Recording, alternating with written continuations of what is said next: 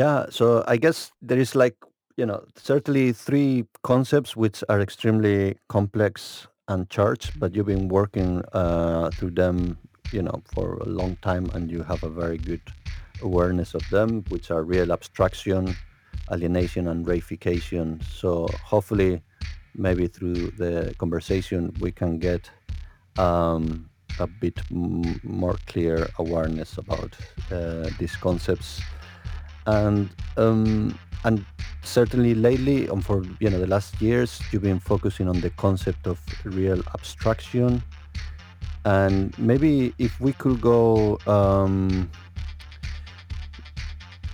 to start with the condition that we are in, you know, the pandemic, and how you know the pandemic is changing, you know, certainly our perception of time, uh, but also our reality is the pandemic making you reconsidering some of these concepts like for example the concept of real abstraction or is something there that is uh, that it doesn't is not changing uh, as much uh, that you know that kind of uh, complexity of the concept is inherent to capitalist uh, the conditions the capitalist mode of production or is it make you reconsider, for example, this concept of real abstraction in which you maybe can give a bit of a clarification of this very charged concept, which, as you said, these days is becoming quite fashionable. You know, why is it becoming quite fashionable? Yes, thanks, Martin. Thanks, Miguel, for having uh, me in this recording. Um, yeah, I, I, I would say that uh, it's difficult um, to answer this question. You can say that um, a certain quantity of digital um, screen mediated interaction will at a certain moment become its own quality. So nobody can deny a certain change, at least on the experiential level. Um, real abstraction, though, I think has a lot to do with living in capitalism. And probably would all agree that we still live in capitalism. So um, there is a strange, I, I remember my paper, also a recent talk, where, where I talked about the aesthetics of real abstraction. And obviously, this aesthetics is more unesthetic, or it's not, you cannot um, empirically intuit it. So that makes it a bit difficult to make an argument based on my changed life world experience and linking it directly to something which is part of the constitution of this reality but doesn't show itself as such. So uh, my first answer would be uh, it depends on what you understand by real abstraction. If real abstraction is something uh, that can be witnessed, experienced, and given direct expression, I'd say probably there is a change. I would reconsider it. If not, then I would have to go via a detour and speak more about which kind of symbolic orders, what, which, which kind of um, structures that participate in the constitution of reality have changed through um, our uh, mode of production during uh, the pandemic, which more or less is now screen-based. But I mean, uh, this intensification uh, we can say has a quality of its own. It's not just more quantity, it is more than before. And that uh, on a daily level, for all of us, I guess you can agree, it makes you organizing uh, the daily life differently. And Zoom sessions or other uh, applications, the one that we use at the moment, have become much more common. And but the idea of being somewhere, um, being in a conversation with somebody else, um, I think is not so new through email and cell phones. We were used to it. and we also used to communicate around the globe in different time zones. I think it's maybe a more of a uh, um, there, there probably there will will be a more demand, you may even say fetishization of um, offline of offline contact. So the market value of offline live interactions will become higher. Certain scarcity of the commodity of live interaction. Uh, this probably we can predict, and that has to do something with real abstraction, but maybe more in terms of how these um, interactions will be traded, what they count economically, and how they translate into social the fabric of social relations. And why do you think that is a concept that is becoming fashionable, or you know, how does it help us to understand, you know, reality? Why it wasn't there before uh, so much talked about, but in the later years, it's been uh, also in the art world, actually, you know, and it's interesting that you talk about aesthetics, mm. and I think it's often misunderstood, or you know, I, have I understood it. Uh, in quite problematic.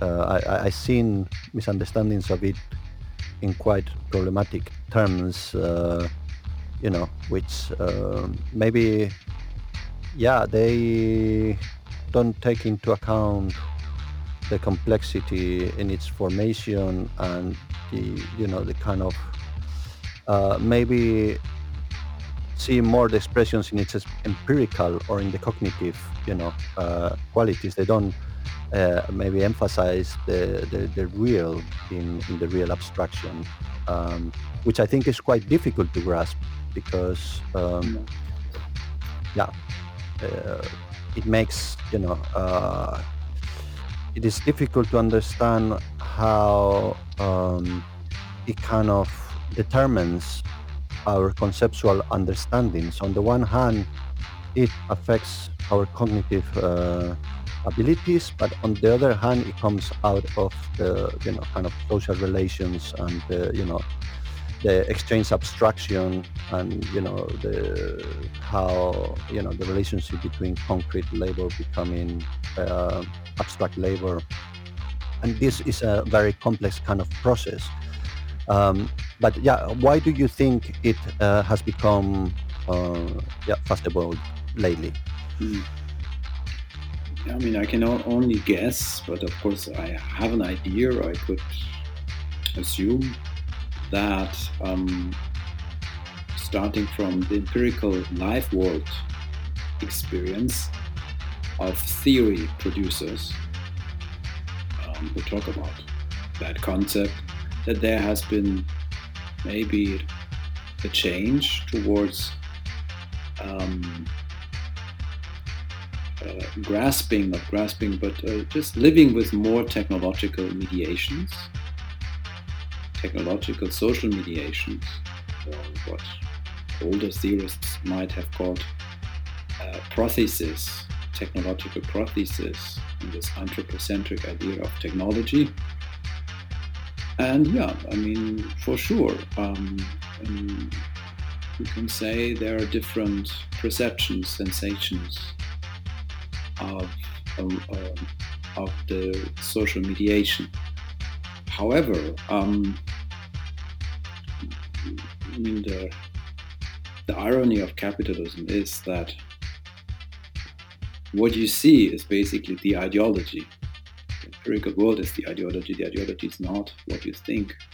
It is also what you think to a certain degree, but that's a different part of ideology.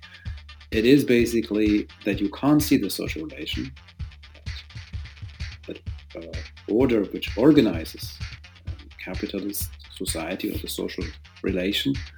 So what you see is something else. And the neoliberal mantra, uh, structures don't work. Uh, I see people, but not society. Uh, this kind of very flat uh, nominalism or even positivism of what society is. Only see real people And uh, yeah, so these real people have always, ever since capitalism became the dominant mode of production, mediated by things or by other social relations which have results, effects, material effects, but don't show themselves as such. So, society in which the social cohesion is created through division over social relations are not abstracted but are abstract, are produced as abstract relations in order to become, to, to, to create some concrete, uh, the concrete fabric of social reality. In such a society, uh, real abstraction maybe is nothing new, but I think the interests come comes just from more uh, mediations, more mediations that maybe in the mind of the theory producer uh, feels like a maybe a melancholy for some concreteness or some imagined concreteness that there was before. Um, you could say that um, technology as a force applied in society or science, general intellect applied in, uh, as science in, in society, creates its own real abstractions, always already embedded in capitalism. And at a certain moment, they are felt. So maybe when we talk later about alienation, maybe there's also a kind of uh, pre-theoretical notion of alienation. You feel alien in front of the screen. You feel alienated in your life world experience and somehow it feels abstract because there is a promise of the concrete, a longing for the concrete. Um, but of course, there's also an illusion in the concrete. Uh, not to forget that concrete relations are you know, made of abstract relations. And maybe it's a good moment to reflect on them. But I think you know th- these are just uh, my assumptions or it's, it's just I can't prove them. In the art theory world, in certain circles, the the, um, the concept had uh, had a certain career in the last five years, and we, should not be um, uh, here the um, know, the uh, the gatekeepers of theory. I mean, it's fine to have a different understanding of it. And who says that real abstraction has to be understood only according to Marx, Hegel, maybe Sohn-Rethel, or Zizek is using it. Alberto Toscano has a very precise reading of it. Fine. But um, uh, what I have read, I mean, of course, there's a, I would say, a legitimate or understandable interest and use of it, where it's somehow, in whatever mediated way, connected to the experience of people. And there's another one which is, you may say, it's the result of de-skilling in theory thanks to neoliberal academia, where you get all these flat readings. And that's of course sad, and it could be criticized, but um, I prefer to just not engage because there's no nothing interesting in that.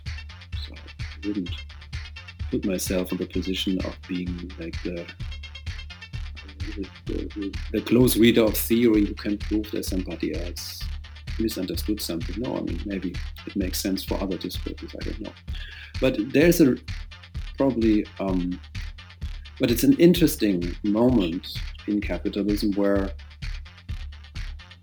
you know, where we can rethink about how concrete social relations are product, produced in an abstract manner, and that we see technology uh, as one form of mediation, and the abstract relations that come from natural sciences or general sciences our, work towards the constitution of our concrete social totality, how we interact here now, for instance.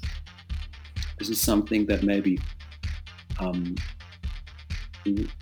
can be felt as wrong, but maybe there's a more attention. There's more attention to it, but it was there before, but maybe less visible. It has to do with this, yeah, sensuous, super sensuous nature of the commodity, as Marx put it.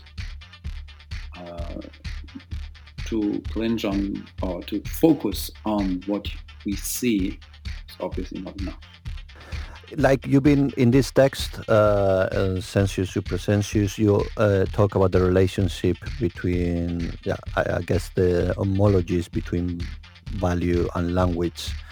And uh, would you, like, because while previously there were other concepts that try to, that have been used in order to understand the effects of that, uh, yeah, uh, capitalism capitalist relations had in consciousness, but this was misunderstood, uh, as we said before. You know, for example, with commodity fetishism, when you know people think that it's a subjective kind of thing that is not real. Uh, then, you know, with the concept of reification, in which you take, you know, social relations uh, to be things, and you know, so you seen you've been exploring this homo uh, homology how you, express it between the relationship uh, between value and language and how value determines uh, language. And yeah if you could go, because this is a very uh, tricky uh, question because previously there has been for example critiques uh, i'm thinking of Gillian Rose you know critiques thinking you know critiques of reification as if the level of reification is too high, then the critical, the possibility for a critical input is negated, or even the, the you know there can be politics is negated if you know the, we are so much in ideology that it's impossible to act. So you seem to have a very precise uh, understanding of that relationship between value and language. If you could just um, go I through it? Say I'm the expert or the right person to be to, uh, to be asked. I mean, uh, I take this from uh, Samo Tomcic's book on uh, Lacan and Marx. I think this is a really great account on the homology, and actually Samo published a lot of papers on the issue of homology. So I vulgarized it a little bit for the sake of my argument back in this paper, from 2016. But what I took from it was, I found this very compelling, uh, looking for the homology between certain economies, symbolic economies, libidinal economies, also think about his later book, political economies, that are run by an unconscious subject or by, by, by, by a decentered subject where you find what what this what, which makes the structure running being productive is actually a, a mismatch or a gap or some kind of even ontological impossibility.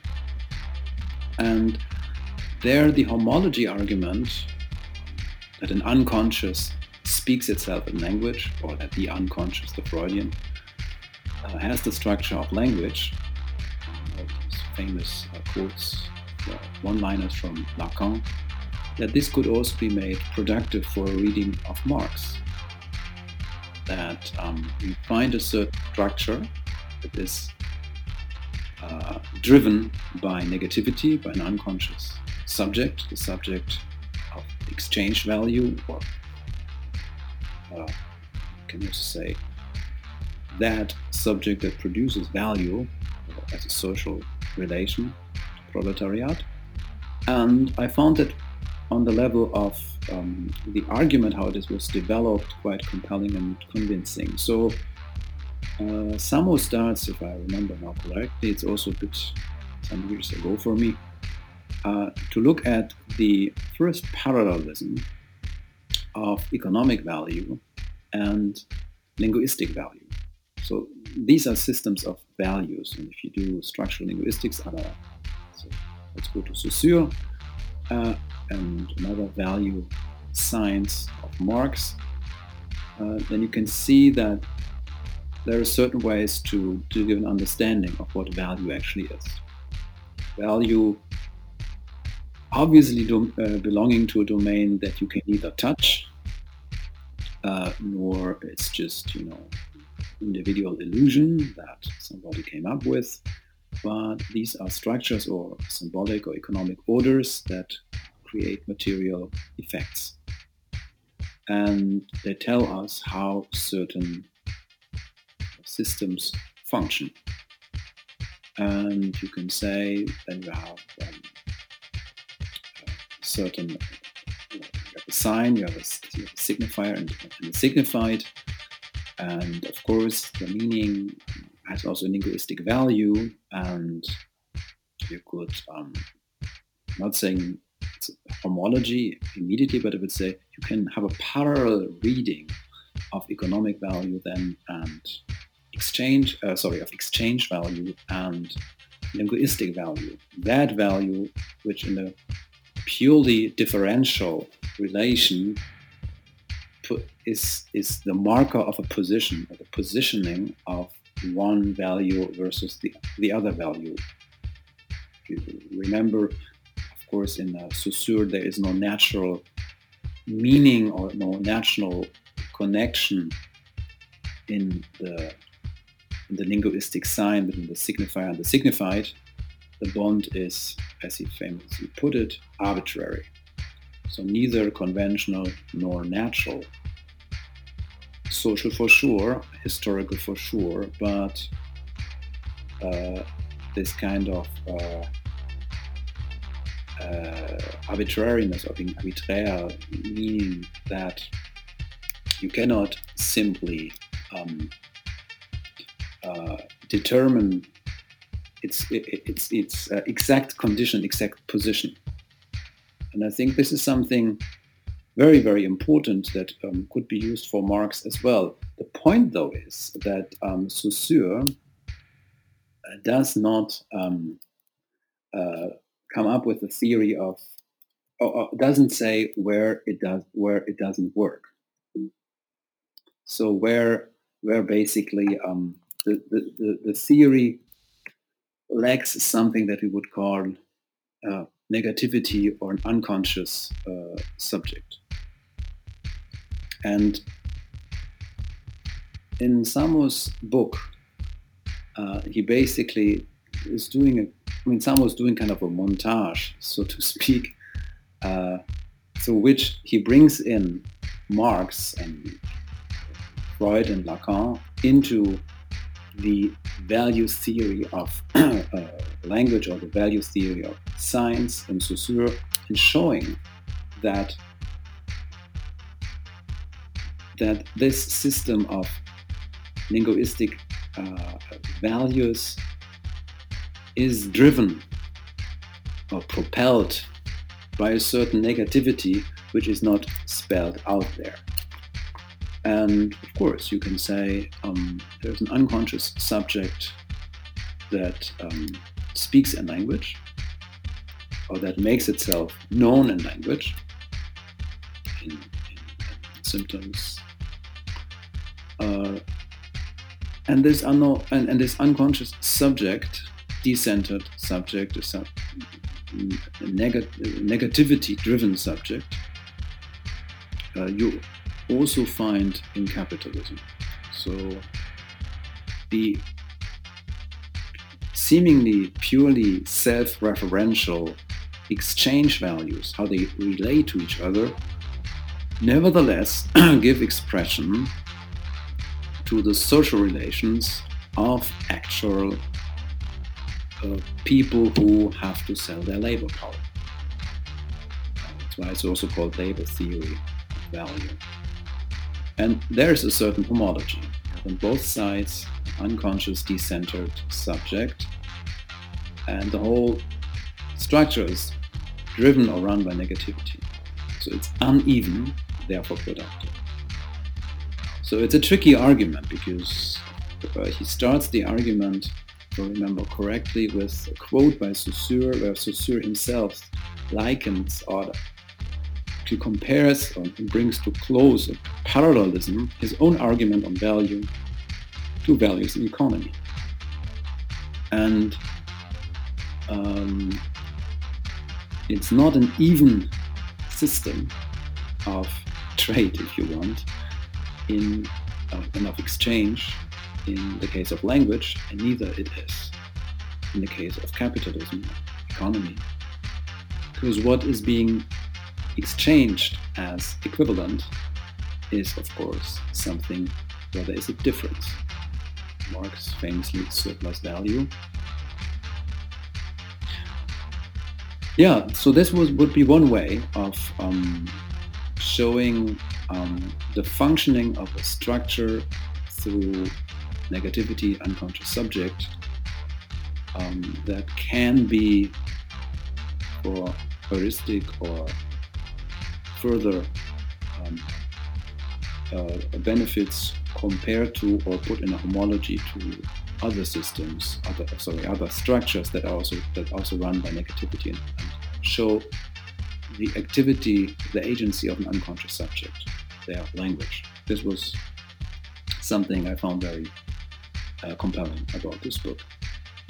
But that doesn't help us so much for the moment for real abstraction. Of course, uh, real abstraction then I mean, could be understood as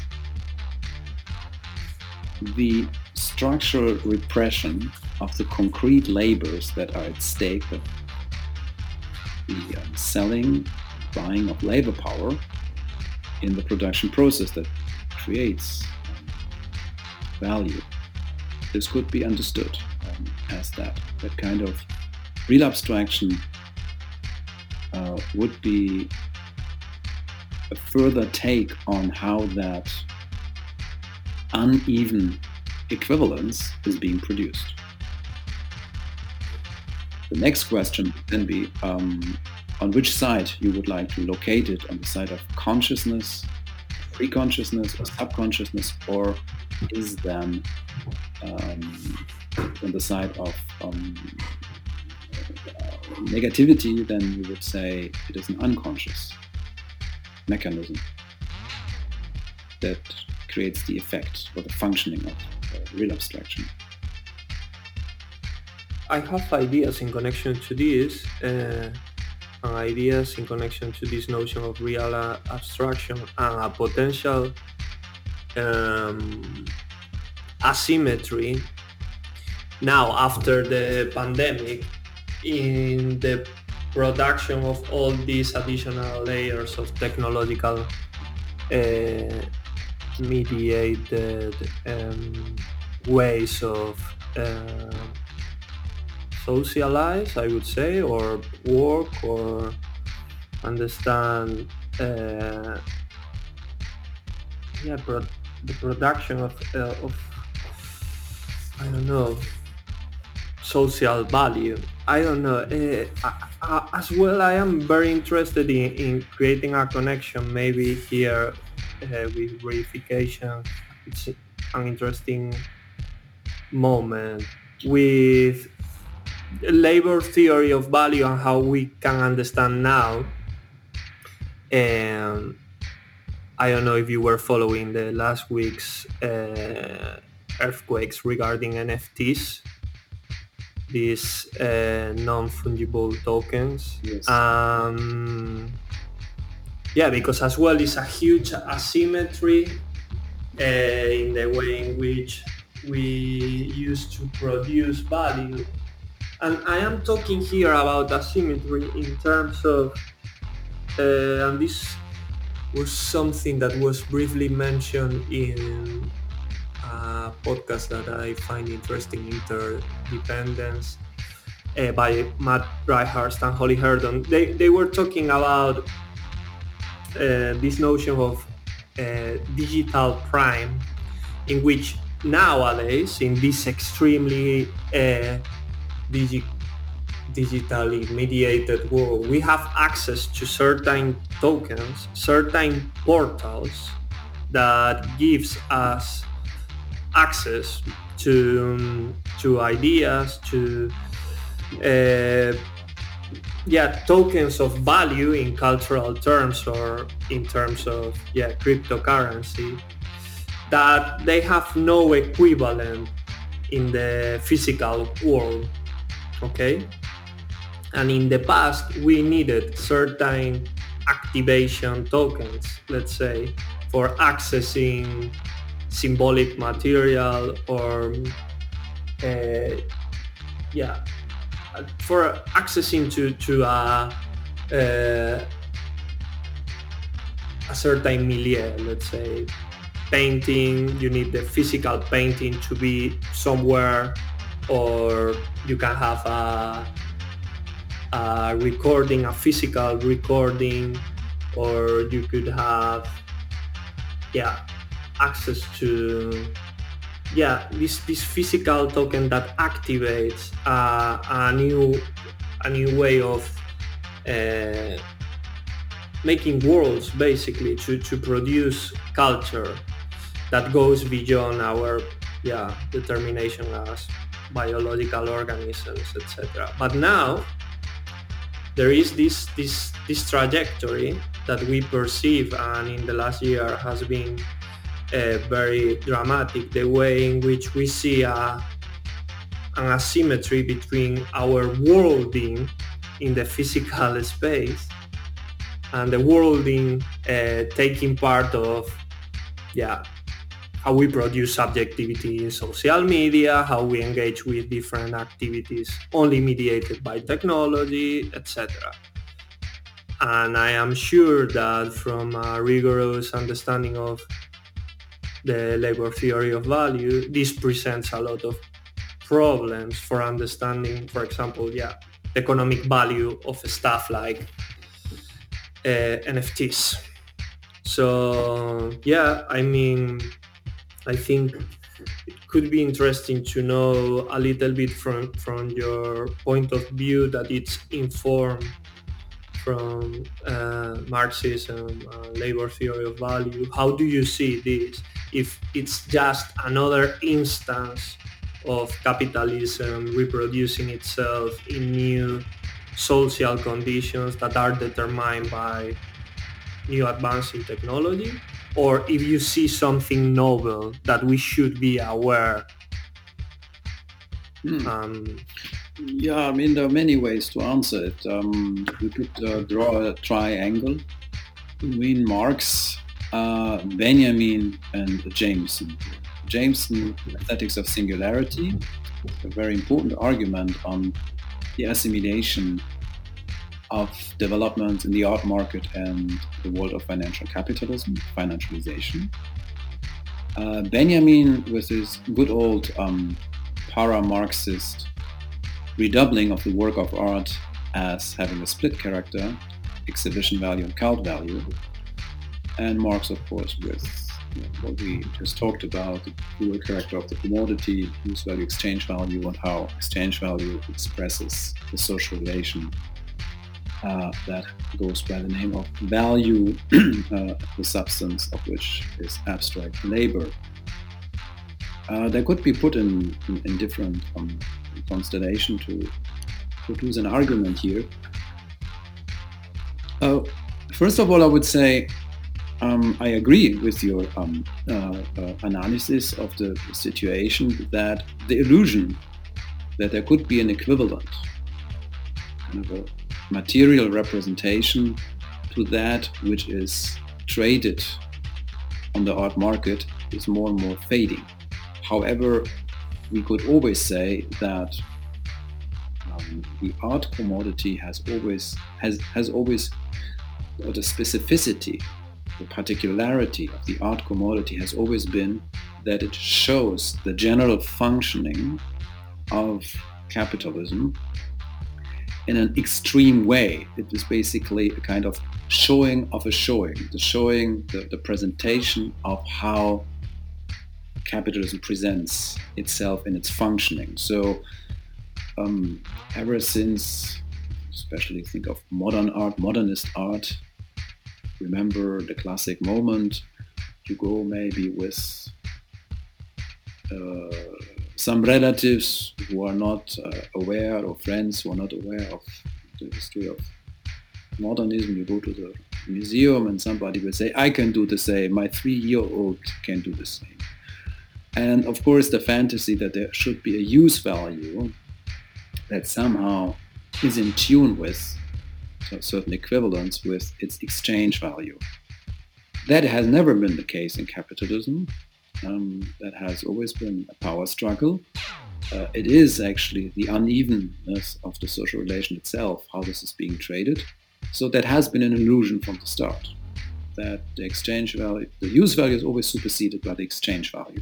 And the exchange value, uh, sorry, the, the use value is not grounded in use, some ahistorical category or some extra capitalist usefulness. No, it is just that contingent thing, text, material, immaterial to which a value can be attached or how it can become a vessel, the medium, the bearer, so to speak, also the token of value in its fluidity, in its transitory moment going through it. It has always been the case. However, that is not how we relate to use values. Actually, we would like to have certain commodities and we look at the use value, of course. But use value doesn't mean anything of use. The use can also be that I just throw it in the toilet or that I attach some imaginary value to it.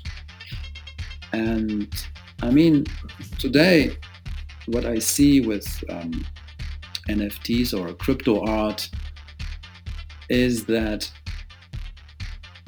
that the representation of that value has further dematerialized, but also to in a much more radical sense that the cult value, uh, Benjamin would call it the cult, the fake cult value, what used to be called aura, you know, unique in one place, that you can produce this now out of the media mediacy, the medium, the media of physical presence, time and space. And you can produce a singularity, something that exists only unique one time. Of course, not only in this, but you can abstract from time here uh, uh, and also from space, but you can create a singularity uh, that cannot be rendered double in time and space. So that singularity itself became, can become the use value, the bearer, the vessel, the medium of value. That is pretty much the logic of what capitalism is all about. So again, art shows us it's a showing of a showing, a presentation of a presentation of, a fun, uh, of the functioning of how capitalism functions. So that's the exposition that Benjamin would call it the exhibition value of art. So, but again, you can say this is more radical, uh, that um, maybe the, um, human mind is very slow in grasping the radicality of the social relation capitalism and it seems kind of a novelty that you can actually use singularity as such. Because there is no material equivalent to it. I mean, in, in, in the life world, you can imagine something to it. Uh, that this could already function as a use value that you would like to have for the very reason of its uh, uniqueness. But if you think earlier on, people have sold performances in art because that was also the promise that you cannot reproduce this in a different time. Or people give a lot of money to you to have a personal conversation with you, whatever the reason is. It's just a precious time that you can have with somebody, which also has the promise of singularity. So that, I mean, I really recommend uh, this essay um, to discussing it, um, Aesthetics of Singularity of Jameson. It's a powerful argument, I think. Um, so the NFT artwork, or artwork is too much, art text, or let's say a, a crypto art, or art, let's, let's not talk about art here for a moment, just a crypto commodity that has an add-on that can singularize something which by its very medium is reproducible beyond the distinction of copy and original. Actually exactly what Benjamin wanted uh, with the art, the work of art in its age of technological reproducibility, that exactly this can be re-singularized and can get this kind of fake aura. Maybe we should not say fake, there is nothing fake here. It's the capitalist cult value in Benjamin's terminology, and it can be traded. So it's pretty much in the logic of that. What gets shattered, though, is the uh, uh outdated, slow fantasies of a certain equivalence between exchange value and use value. And it's good that this is shattered because capitalism has never been about specific use values. But I think the interesting aspect is that the, um, the singularity that we can find in here with the NFTs is the smart contract itself. It's not actually the, the image or the text that it's located uh, in this IPFS. And this, this is, is, I mean, everyone can access and see this file and do a screen capture or reproduce this file. The thing that it's inscribed in the hash of the block is this contract which presents maybe um, novel understandings of exchange because actually when you trade or whenever we trade with more sophisticated protocols inscribed in in Ethereum, uh, we will start to see this not as trading baseball cards, but trading smart contracts. So new, I am interested in, in the forms in which capitalism can exploit these differences and inequality in these contracts. So we can imagine, for example, someone who has as property different NFTs with different um, that produces different incomes. Imagine we use this in order to receive some income from uh, people who are using hot desks. So they are using these hot desks and the smart contract provides uh, an uh, decentralized, automatized payment in Ethereum to the owner and you do nothing. You bypass the third trusted uh, party and basically uh, yeah, you can have workers using your workspace, and that's that's a, an easy way in which I think we can understand um, platform capitalism using this new technology of the Web 3.0 um, integrating this for companies like Amazon that relies on different sort of drivers or yeah someone renting office space. But for the art world, when we start to exchange these smart contracts, and I mean, I think it's too early on. Uh, I wonder if uh, we are going to see a moment in which the, the file that it's associated with uh, yeah this part of the hash in which the location of the IPFS uh, will become irrelevant and the piece of art is the, the smart contract and the, the, the um, surplus that will be exploited in the art world will be a surplus produced out of these differences yes. that are being exploited between different smart contracts. But that is what has been always the case on the financial market.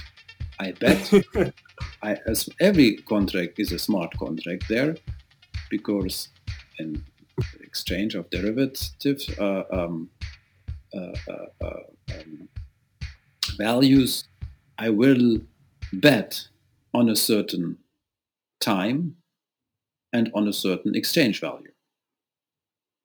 I will have a certain contract that I use and I bet on that. And I use time there as my medium for singularization. I can also use other media for that.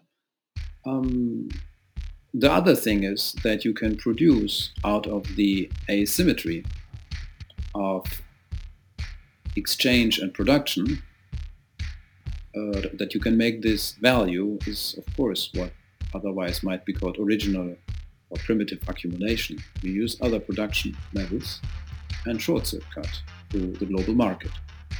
Here though, you don't need to travel that much. You can do this instantly and you can um, at least create the illusion that you could um, perform the social relation as such. Social relation here being the one of extraction or exploitation, that you can do this in real time, can show actually how value springs off. I mean, how something uneven can be made even. Uh, how something in its circulation can create value that yeah, you will then have to figure out was it already in there thanks to the people who coded that or created that knowledge and then that knowledge could be privatized was private uh, property from its very beginning uh, and apply it wherever you point you cannot find the origin of value because it's a retroactive logic obviously and you cannot do this with any simple vulgar commodity either. There is not the novelty.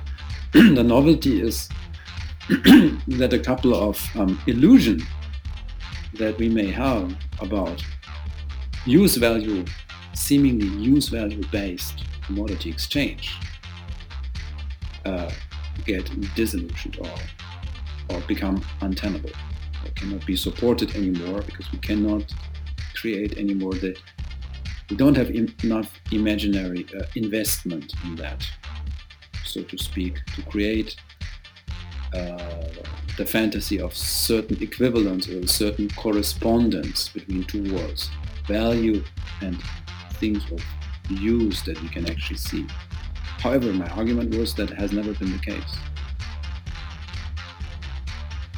So if we go back to the concept of reification, uh, so do you, do you do you see in the NFT kind of bringing a new point uh, to this concept? Uh, is is there you know even if you know well for example if we talk about uh, sensuous supra sensuous you know like I guess the you know uh, the sensuous is becoming much more distant. I mean you brought the issue about financialization that is you know already, uh, but don't you see? Uh, some differences in what is happening, or do you just see an extension of this process of kind of uh, bringing new forms of mediation? Yeah, I mean, capitalism is not a thing, but a state. Uh, sorry, but a, a, movement, not a state, not a thing, but a movement, a non-identical social relation. So that it is changing all the time is its modus operandi. If it would stop, um, then it would uh, cease to exist immediately. It's a pure purely social relation. So of course I see a lot of differences. The question then should be uh, maybe put this way: um, Do you, do I see a, a kind of categorical change or kind of leap where you can say certain, as we said in the beginning, a certain quantity now leaps into a different quality uh, in terms of how value production is staged, produced, performed, and so on, and circulated. And yeah, I think we have to wait. Maybe, maybe because I think that it will have effects on how people will try to reinforce the fantasy of use value, or whether we are on the next level of uh, of use value, where we could say it actually has nothing to do with use, and in this vulgar materialist sense. And yeah, I mean, I don't think that capitalism will become self-transparent to itself. It's not a problem of consciousness, obviously, but as capitalism is crisis driven, there is always the um, the uh, the push towards the necessity, the structural necessity to find new gold mines where you can actually harvest uh, abstract labor and the concrete labor that you can do through coding uh, is something that can produce a lot of abstract labor. Even though abstract labor is not a thing that you could actually measure, it's a social relation that in its effects shows what value it was. So again, it's a vector, it's a movement again. Something that by its very nature must be more than it is. The same with surplus value. No? There is no value and then surplus value. There is surplus value, therefore there's value.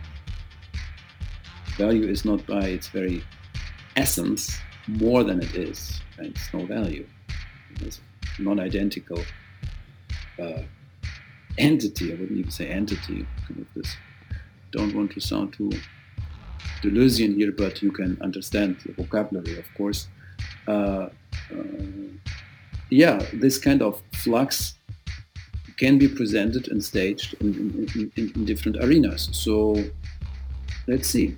I mean, that is a new way uh, of giving uh, or, or, or, to materialize to materialize and i'm not saying immaterialize to materialize to give material effect to uh, or to show the efficacy of what abstract labor is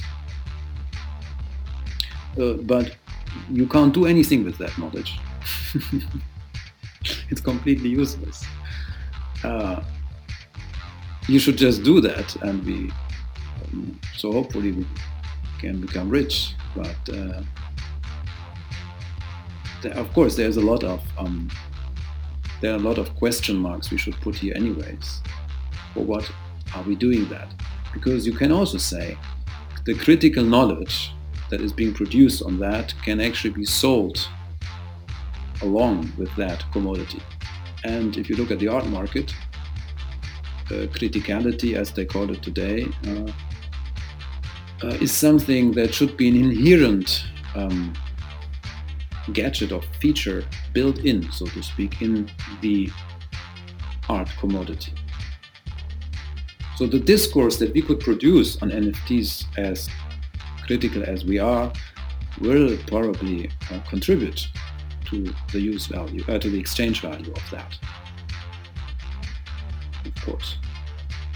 You know we, Antonias, we are editing a book on the concept of real subsumption and it's a very complex uh, concept which often has been uh, understood in historical terms making a periodization you know to what extent has you know the capitalist relations have extended to different aspects of life and you know i guess negri uh, in his reading of the Grundrisse, in Marx, Marx beyond Marx, but you know, um, others, you know, from the Italian autonomists with the concept of the social factory, kind of made a form of totality of the capitalist uh, relation.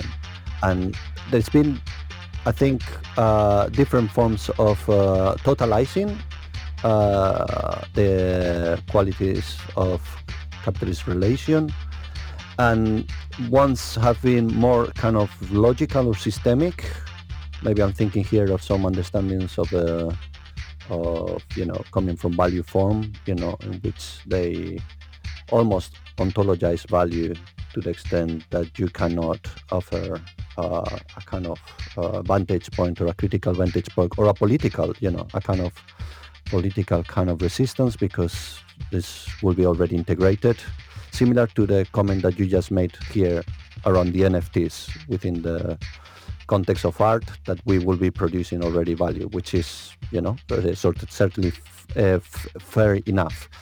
But um, yeah, if we think about the totalizing effects of the capitalist relation and to where can one find a leverage point, a critical leverage point, uh, you know, what's your, uh, yeah, what do you think about this? Like, uh, to what extent how does one in today's uh, uh, moment find the leverage points or the critical leverage points in which to basically have a, a critique or you know some kind of uh, mm, forms of I guess resistance might be a problematic term, but you know. So you know, to what extent, what do you think about kind of totalizing understandings of capitalism? Maybe two things. One thing would be um, what about critique, and the other one, what about totality? I think yeah. totality is not a thing of theory. Um, I kind of um, get a little impatient after all these years when I hear that or when I hear the argument that theory would produce a totalizing account on capitalism, uh, capitalism is totality that cannot be totalized, but it is a real totality. Totality just means connectedness. Uh, it is everything is connected. There's money, there are value relations. So um, to disavow totality is a kind of a disavowal of capitalist reality. And I think there I wouldn't argue that much. But there are people for whom totality in, in this positivist nominalism only exists as a product of the mind.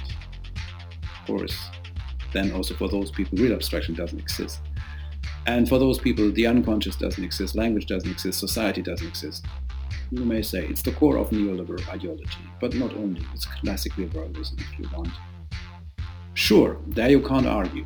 Uh, but as soon as social relations are can be thought of and social relations fabric of them is the is abstract interconnectedness, of course, then we have totality. So, and that's all to say there. However, you cannot have a God's eye perspective on that totality as a totalizing view. If I had this, not not even Hegel's world spirit can do that. Nobody can do this. uh, but um, you can, of course, give expression to the totalizing thrust of capitalism. And art is a way still you can do that. But, and theory, of course, as well. Um, but I think there is no question, since capitalism is not an identical trajectory or movement, but non identical, it is then also by definition self-critical.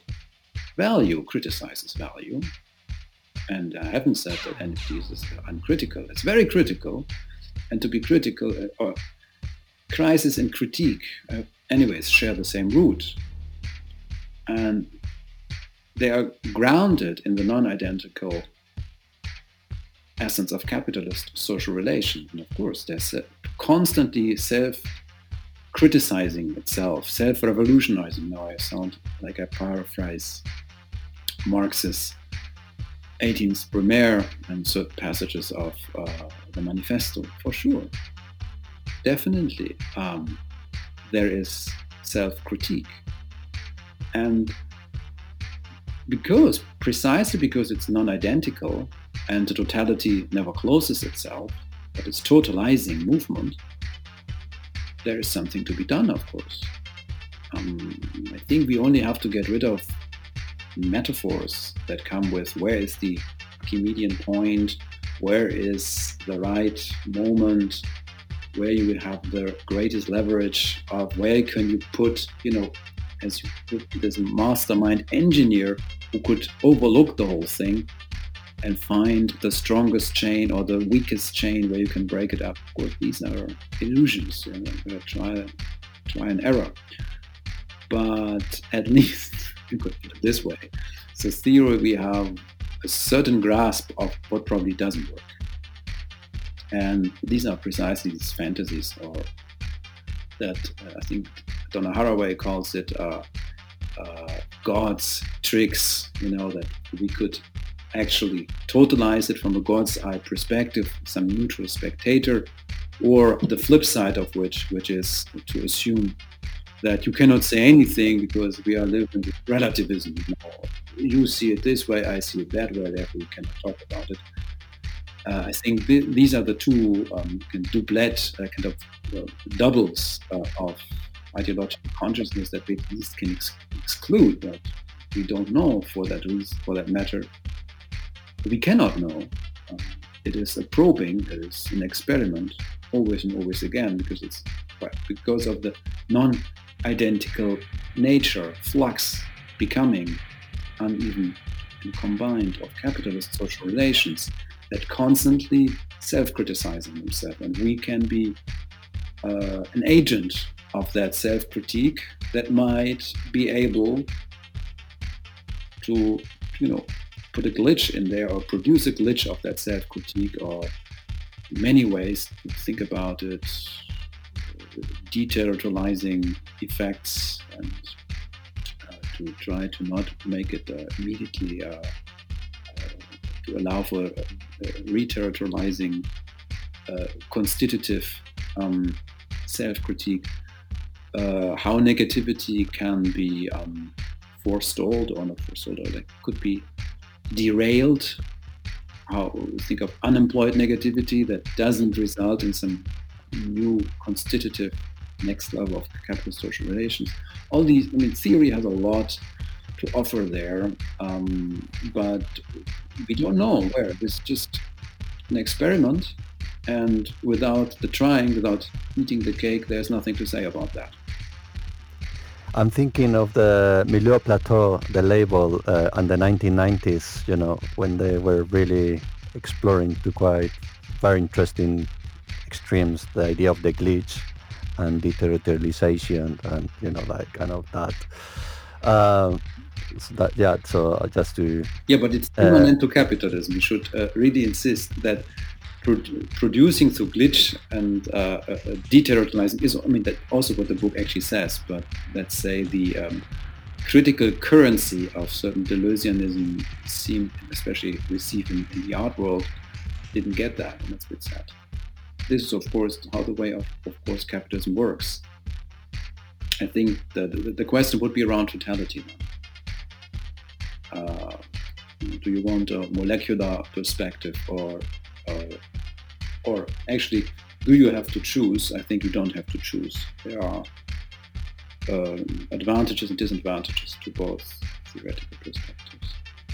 You divided uh, my question into uh, the round of totality, and then I guess here we were talking about the tools of critique, you know, and the way to how um, in fact, um, uh, you bring in one of your texts, uh, you know, a kind of uh, moment in Grundrisse which explains what he does in relationship basically to a concept, to an abstract concept, how he takes a concept, an abstract that is not yet uh, abstract concept such as commodity, starts to find the concrete forms of determination and then reconstructs it with, you know, as a kind of concept which has the kind of uh, very specific uh, concepts that constitutes and determines uh, what previously was an abstract uh, uh notion. I, th- I, think that's uh, still, it seems to me, a very valid form of critique. Um, or do you think that it needs to be reconsidered or that it can be, you know, updated or um, yeah have you I mean, got something? It doesn't need to be updated. Uh, it's thinking with and against always. But the commodity is an abstract concept, but a concept that as concept, now I sound a little Hegelian, participates in the fabric of the social. So abstract relations in the commodity is one, actually weave or interweave or glue together the abstractor, the simple abstract determination that form social totality uh, as a concrete totality. Concrete as this where abstract determination have been grown together, together. So that is um, that's why Marx is not a theory on capitalism to this degree, as you have many perspectives because capitalism is not a thing out there. So through through opening that partial perspective, of course, there is a constitution of the of the object, but that doesn't mean that it is a, produ- a production of theory. Theory is part of reality. Uh, to this degree, also the, the conceptual world is not detached from the world outside. Otherwise, we would really end up with an idealism of language and a vulgar materialism of some imagined world out there. We are the black box. Uh, these binary um, ontologies and epistemologies, I mean, they all share to a certain degree this kind of deadlock, and it makes them so unsatisfying, and also kind of repetitive discussing. In Marx, at least, um, we have a dialectical entry point, and you, know, you can say, uh, however problematic, um, take away from take away from Hegel, the, the materialist rational kernel of dialectics. Of course, you cannot really say what that is because the moment you are entangled yourself in Hegel, you never get out of it. Uh, but it's one of those, let's say, non-binary, uh, non-oppositional, non-bourgeois to this degree um, ways of thinking uh, to, to create a critical knowledge in and with capitalism and against it. But there are other ways, we just mentioned also Deleuze, uh, but there are also more. But, uh, but certainly, I mean, these are decisions. Um, with these, certain others are excluded, for sure. And these are the fantasies of natural use values, the essentialization of capitalist social relations, uh, individualism, positivism, empiricism, nominalism, huge. there's there's so much out there, um, which is not just I wouldn't say it's nonsense. It's interesting and symptomatic. It can be read precisely as certain ways how ideology is constituted. But uh, I mean, because you ask me, do we need an update for Marx or, you know, as it is like an old computer, good old whatever, 486 and big tower, we can just put in another and update it a little bit and, you know, run the software still. Um, yeah, it, it, it is, I think, it has a lot to do what we think theory is or how we relate to theory or that theory is something that can be applied. Obviously, I don't think so. That very idea uh, is very non-dialectical and non-materialist. Uh, theory cannot be applied. and um, the, the, the, very idea of application probably already there starts. So that's why I, I also don't think Marx is a thing. It is a text in its afterlife and through rereading what we're doing, it's always an original reading, of course, uh, we can produce something with that. Uh, Marx is only one text, there are many others, but um, it seemed to be a very productive text. And it, it has never ceased to uh, annoy our political enemies. So there's a certain battle value to it still, even though, you know, there are all these kind of appreciations of bourgeois science of Marx, uh, but they never get to the core of the values theory, of course. Unfortunately, there's also another way of kind of idealizing of Marx as that immanence of value theory, as certain Marxologists do. Uh, basically, Marx without negativity, without proletariat, without the decentered subject, unconscious subject of exchange value. That is also there. But um, we are late-born people, so of course we can look at these debates and obviously, you know, do encyclopedic um, philology, but just take and sample what speaks to us at this moment. And I think this is legitimate. And the notion of reification, I mean, is it? Uh do you still find it uh, helpful uh, because yeah, it went through very different understandings mm. and. Um, I'm thinking, for example, of the critique that Adorno does to uh, Benjamin's use of reification. That he gets, you know, Adorno thinks that he gets fascinated by the concept of allegory, and that he doesn't yeah. go into the dialectical kind of.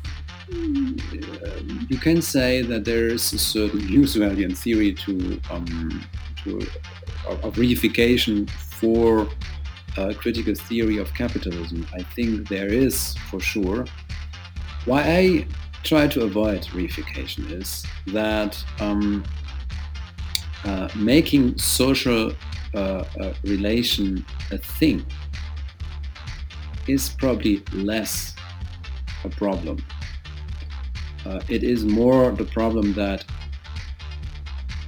that the things stand in the way of social relations when we produce a critical theory of capitalism. So if social relations are rendered as, as objective, vergegenständliche, gegenständliche, äh, objective relations, relations between objects, I think we don't have any problem here. We understand that. What we don't understand so well is that these objects actually entertain social relations between themselves. But objects don't have objective relations between themselves, but they entertain social relations between themselves. I think this is a little bit harder to grasp. Of course, they both, both they are two parts of one argument.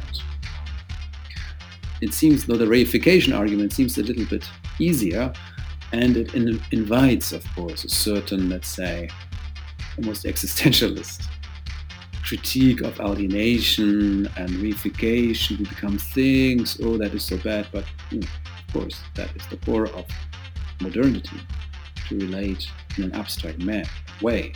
So it can also be you, not in Lukács, but you know, certain readings. Uh, it, it offers itself for an anti-modern fantasy of what social relations in their ontology actually are and how they are co-opted by capitalism rather than being really subsumed and really produced. That's why I avoid the term normally because of these um, yeah possible readings. But you know this is just um, a question of taste. I think it is equally important because, as I said, both parts, not a one-sided concept, both critical uh, points are in it. And I also would like to say that the fetish character of the commodity is also fine. Um, others, there are nuances, um, but there are certain consequences uh, in what or what you focus to discuss also opens a different discursive uh, room, you know, and also you talk to different people then. You uh, probably that's why I avoided it a little bit as much as I like Lukács, early Lukács. I don't go with it that much. Sometimes I do. Also, I use uh, early uh, classic Debord. That also um, the spectacle could be something that can be used as well as a, as a social relation of images and how that can and give us an entry point into critical theory of capitalism. So there are different ways to do it, but they all have certain shortcomings. And maybe that's why I, I haven't made. And by the way, real abstraction has also certain shortcomings. So I wouldn't uh, prefer either of them over the other for certain aspects, uh, they're helpful. So you have a huge palette almost of, yeah, brushes for and, and colors for critical theory of capitalism, and not always each of them works. Work you have to try out. Yeah, it's interesting because I think it seems um, it, I think they have a lot to do with what you emphasize Yeah. Uh, obviously, as you said, you know, with reification, you know, understood maybe even the Lukácsian still has that kind of, it could lead into existential kind of understandings. Probably Debord also presupposes a kind of uh, subjective kind of reading, uh, which can be problematic. Instead, real abstraction, it kind of uh, focus ma- much more into that kind of there is a much more distant you know in the relationship between you know the moment in which concrete labor becomes abstract labor you know it's a much you know then that kind of you you uh, distance the kind of uh, what is supposed to be the receptor of the effects of it. And then you know and you know how do you understand the effects also becomes quite uh, problematized as we've been talking about. I think that's um, but uh, yeah, maybe if you could just mention briefly the shortcomings, what you find the shortcomings of the use of the concept of real abstraction. Yeah, obviously there is one reading that uh, tries to reinscribe the understanding of real abstraction back into a problem of philosophy of consciousness. So that it would be an abstraction from use value. It's for me almost yeah, I don't know, unexplainable how you uh, can arrive with such an understanding. So, as if there would be an omission, kind of a cognitive dissonance or problem that you don't see use value or a systemic need to overlook um, use value, that would be then real abstraction. Obviously, that's not the case. It's not a problem of consciousness. Um, but as it is put uh, or framed in in, in you have of course a problem in uh, where it comes from. So he wants to tell us, nevertheless, a kind of a logical genealogy or like a, a formal genesis, the genesis of a form uh, of real abstraction and roots it or locates it in um, the exchange of equivalence. And of course, then you run risk of coming up with pre-capitalist forms of real abstraction, and then you have to tell us what is the specificity of real abstraction in capitalism uh, in distinction maybe to other forms. And you can go to the Greek or also to Greek science and mathematics, Euclidean uh, geometry, and so on. And then you can say, what is abstraction there and what is abstraction later? And then that argument of th- this misreading is, I think, uh, inherent in Sohn-Rethel. You can make this argument, it's with Sohn-Rethel. So there are certain shortcomings as well. Um, you can also read um, so, um, real abstraction as social abstraction uh, with Hegel and Marx, uh, like Jamila Mascat does, and I find it also very convincing.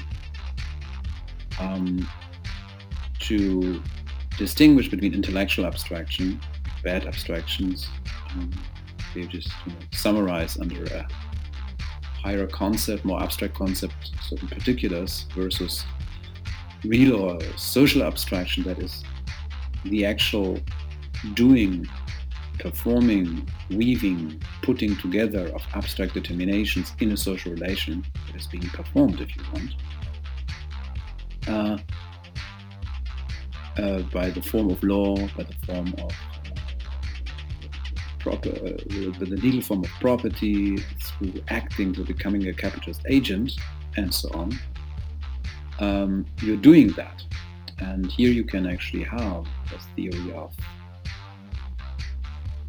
real abstraction. However, the problem is then how do you distinguish between the real abstraction and the intellectual abstraction? Or what is the problem here? And I found it interesting that uh, in Jamila's paper she argues that one is reversible and the other is irreversible.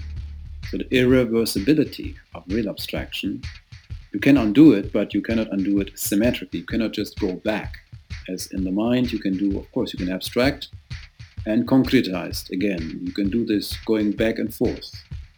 No harm is done, so to speak. You know, but in society um, or in what modernity actually is as social relations uh, run uh, or ruled by the form of commodity, real abstraction cannot be undone so easily like that you just go back. Let's concretize again or undo. No, there's a certain irreversible trajectory of real abstraction in in in producing the social fabric and to undo it needs a detour obviously you cannot undo it the same way as you came so to speak because theory also is a bit late in theorizing that which has already happened.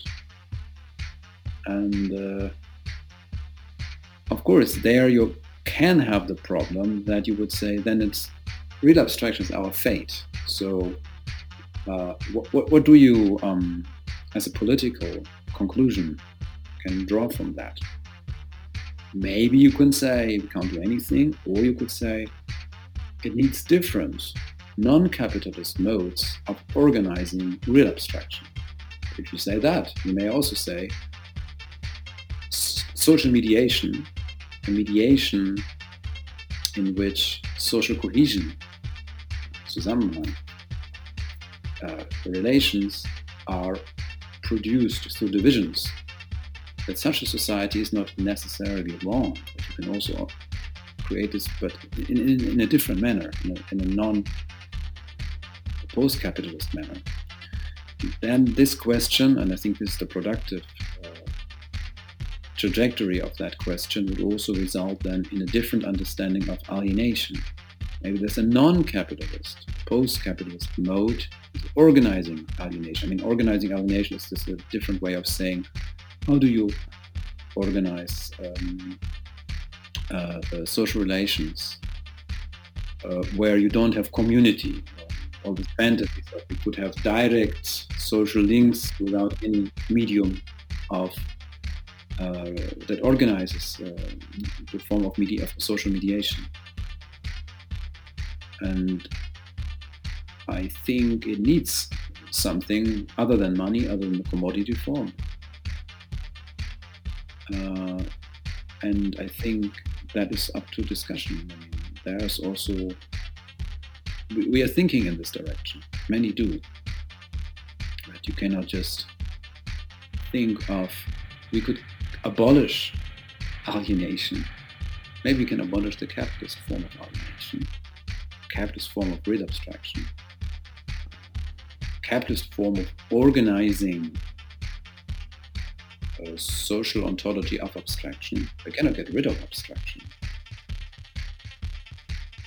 Uh, and I think there are, history has shown at least that many anti-modern, to this degree, of course, modern, ideologies who try to get rid of abstraction uh, ended up in a complete mess.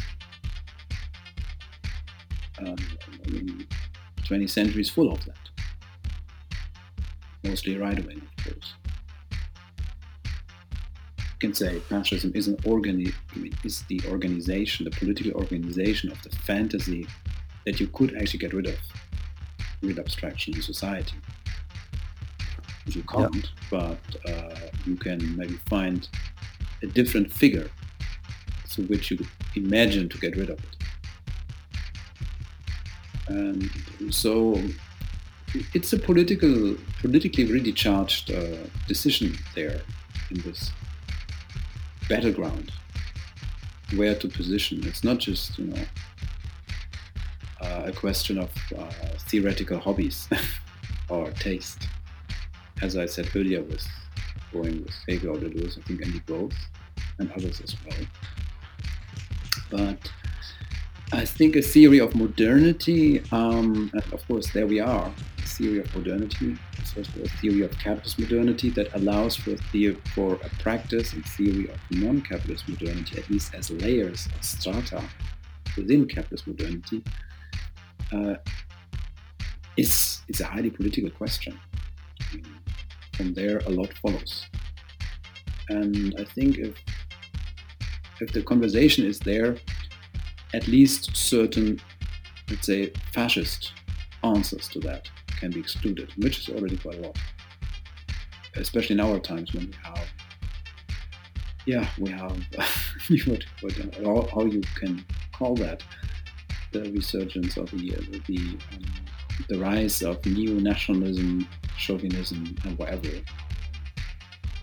Uh, that have their produced again their own fantasies of how you can get rid of the real abstraction that seems so automatic, which is automatic, um, beyond control of capitalism, to regain control through some ideological programs.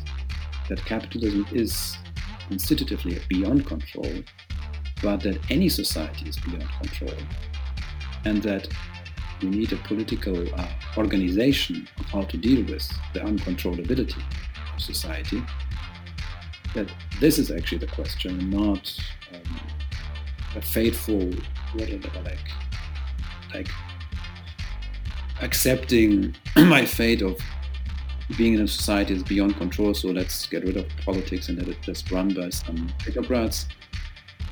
Imagine the old fantasy of the EU versus the idea let's regain control. Then you have the Brexit people. Uh, you have many um, nationalisms in Europe and elsewhere. Uh, I think these two ideological uh, uh, complementary forms of ideology can be um, criticized, and of course, there's nothing to get there for us. But we can criticize that. So maybe there is not so much um, hope in terms of hope is wrong, wrong term. I don't have any um, propositions to make, but I think it's still an important question because it intervenes. It's an anti-fascist activity, actually.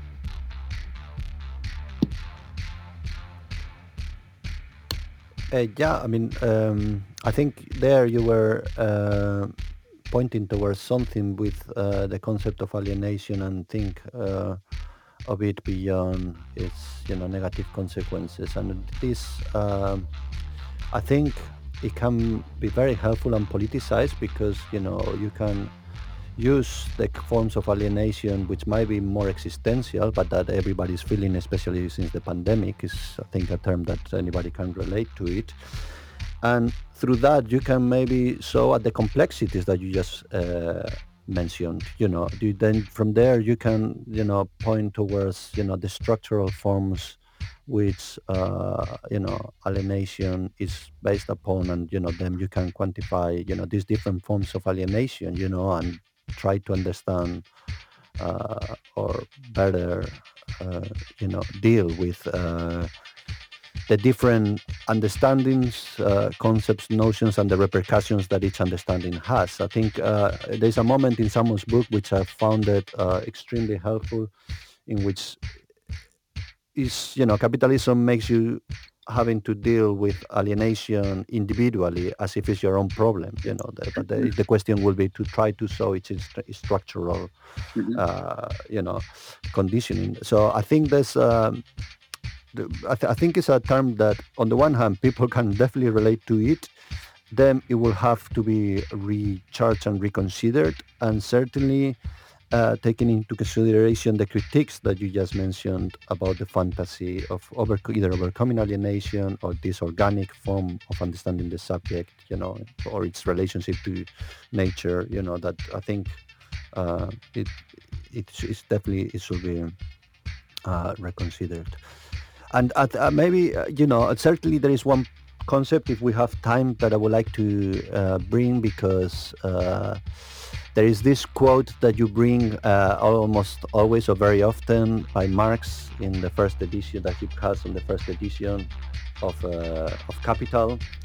Uh, these compelling images, as, as you call it. Um, it is as if alongside an external to the lion, to lions, tigers, rabbits, and all other actual animals, which form when grounded, grouped together the various kinds, species, subspecies, families, etc., of the animal kingdom, there existed also, in addition, the animal, the individual incarnation of the entire animal kingdom. And for you, this uh, quote is very important mm. and is crucial.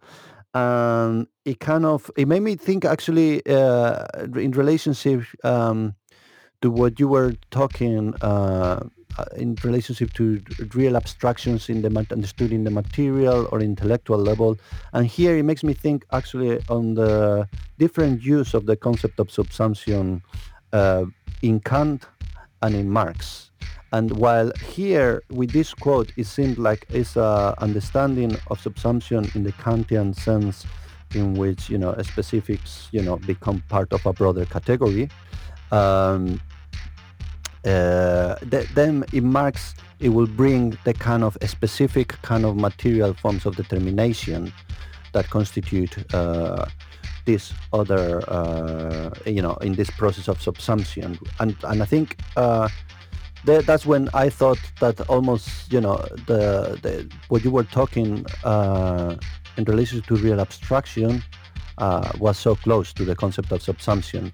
Obviously, they are very linked together, but uh, the notion of subsumption points towards that moment, which uh, a precise moment where that kind of uh, meeting uh, occurs between the kind of, and then here it becomes very complex whether you already said that there is something that is no longer you know that is is no longer mediated or not.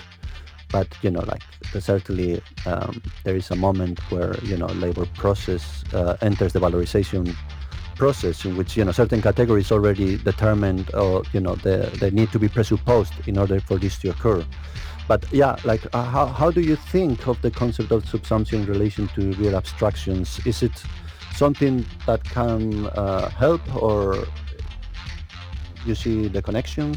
Yeah, I, I definitely see the connection. Thanks for mentioning this.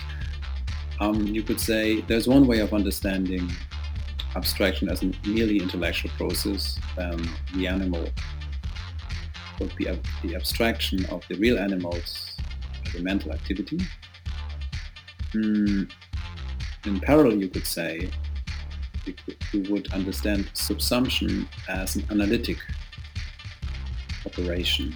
You cut uh, existing concrete that you would like to subsume into its parts and sum them up. But at the same time, I would also argue, certainly true, that subsumption is also a synthetic activity that actually produces and glues together, if you want, as real subsumption, that which then can be grouped together. This is one uh, one way of um, seeing the connection to real abstraction. What makes the image so compelling is, of course, that it is not just an image, structure of that image is actually how capitalism works. So it's not just a picture of something else. Uh, and that, that is so the very structure of how it works is, is amazing. So the other animals are animals because they relate to each other as animals. Maybe not for the animals, they lack self-consciousness, but let's say we would say that they have a relation to each other as subspecies or whatever, my kind or not my kind. Uh, so there's a relation of animalhood, if you want, is their relation. But there isn't, but this animalhood, the social relation, if you want, animal relation, social animal relation, whatever opposed non-human relation that they have as animals. Uh, that this mediation, this relation, nothing else is meant when I say relation, that this mediation has existence of its own. So this is it, it that's nothing new actually. Of course, they really exist, but they know each other as different animals. You will say animals uh, don't know each other as animals. And I already said animals is maybe the wrong example. maybe they can only know each other as you know one subspecies against the other, not as animal versus humans. But nevertheless, the, the image holds, the structure holds, because there is the as if agency and existence of the animal that organizes and the social mediation, because otherwise they might be some striped thingy, zebra, and some hairy whatever. If you are a fan of Monty Python, uh, the first um, season, then you were, uh, not Monty Python, uh, Mighty Boosh, I always mix them up, I don't it's British. Great uh, sense of humor.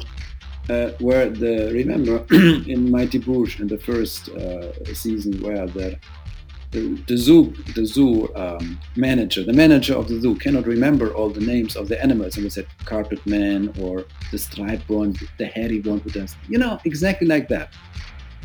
Uh, there is no zebra there is no lion there is no rabbit.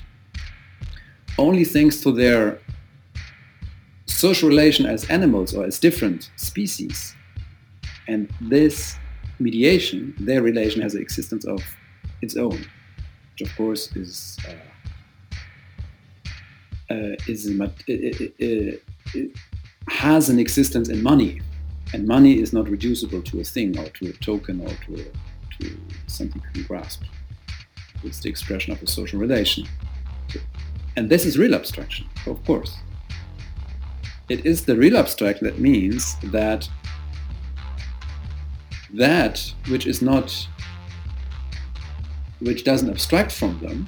You know, all the animals are there, and then I abstract. Aha, they all have that. They all have that. I analytically put them into their into their predicates, and then I say, oh, okay, I can sum them up here. No, um, that there are animals at all, and that they have relations as animality. Uh, that this is thanks to the real real existence of the abstract determination of animality. However, of course, now have, we have to be very um, clear with Marx. This doesn't mean that the concrete animals are an expression of the abstract category of animals. Not at all. they come into being not through this, through this kind of uh, intellectual um, reconstruction of the real abstraction. But the social relations as animals, or the animal relations as different subspecies that they entertain, are there, are really there through the way they relate to each other. And the mode how they relate to each other um, is something that is not reducible to the existing animals that you can count there. No, that has an existence of its own. So, uh, and that makes it so beautiful. So, it is, they, they, they, so to speak, even though you can say the social relation produces these animals, but on the other hand, they also, in a more vertical, uh, uh sorry, horizontal understanding, exist in the same space next to each other course, that's not the case for animals, uh, only for the scientists who, who group the animals together in a book uh, in zoology. but in capitalism, it is like that. The social mediation as such has an existence of its own that can almost uh, polemically confront as as an that that, that, uh, encounters each and every other animal commodity as money. When you were talking about the animals that were there, you know, the animals existed, you know, before or you know they were independent of this category or this you know the animal you know that they were and i was thinking of the humans in relationship to capital obviously we were there before the emergence of capitalism, but you know when if you think about you know artificial intelligence or you know these machines, then they will be constituted by the you know capitalist relations, you know, and that will be uh, you know a kind of you know certainly there will be a, a, a difference you know, and uh, the question that it came in several discussions already, you know, uh, since a few years is like what it will take, you know, will, is there a moment in which, you know, uh, a machine could produce uh, surplus labor time, that it could actually be variable capital, that it will stop being fixed capital because it will be able to reproduce itself, or is that uh, is that not possible? And yeah, yeah. I would love to hear your opinion about that. Yes. Uh, I mean, that is the second part of the question for me really, really important. Can machine, and of course machine learning, AI, I, think it's wrong term, AI, but whatever. Uh, intelligence is artificial, first of all, but these machines are not intelligence. But that's another topic we can talk about. I would say very simple. Uh, there we can exploit Samo's book, of course. Uh, value production needs the agency of an unconscious subject.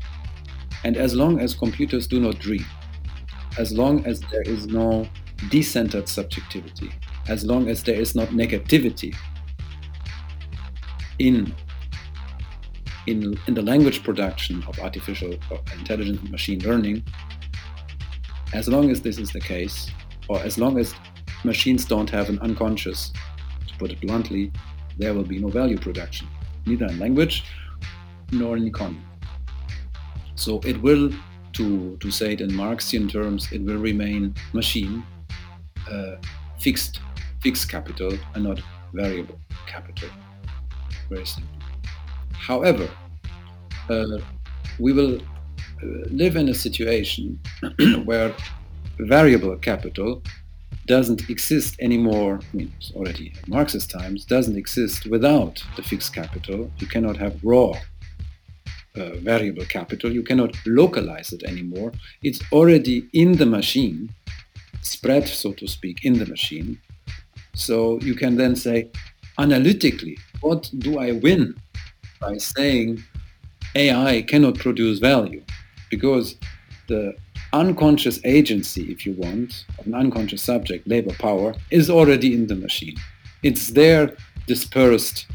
Uh, uh, what, what, do I gain from saying, yeah, yeah, but this is not yet value? And then you, of course, you can say, sure, but this has been true ever since. Can you tell me a machine or a, a theoretical apparatus that can determine where abstract labor lives, where abstract labor is produced, where, you know, of course, that's a fascist fantasy that you could actually point where value is and then we can get rid of these people and can get rid of capitalism. No, we cannot as a social relation. Uh, so the so the idea of uh, locality, localization, where is the site of value production, is already an idiotic one. The interesting point here is more uh, is a political one. Uh, we don't need to uh, destroy so-called artificial intelligence in order to liberate ourselves. so we don't have to be, be Luddites to destroy the machines. We can repurpose, umfunktionieren, we are refunctioning, repurpose machines and make them different. Uh, or produce other machines. Um, so it is something also against uh, a vulgar anti-modernism that would say, let's get rid of technology, all these mediations. Uh, you know, Corona also shows us too much talking to the screen is bad. Of course it is, but uh, that's not the problem.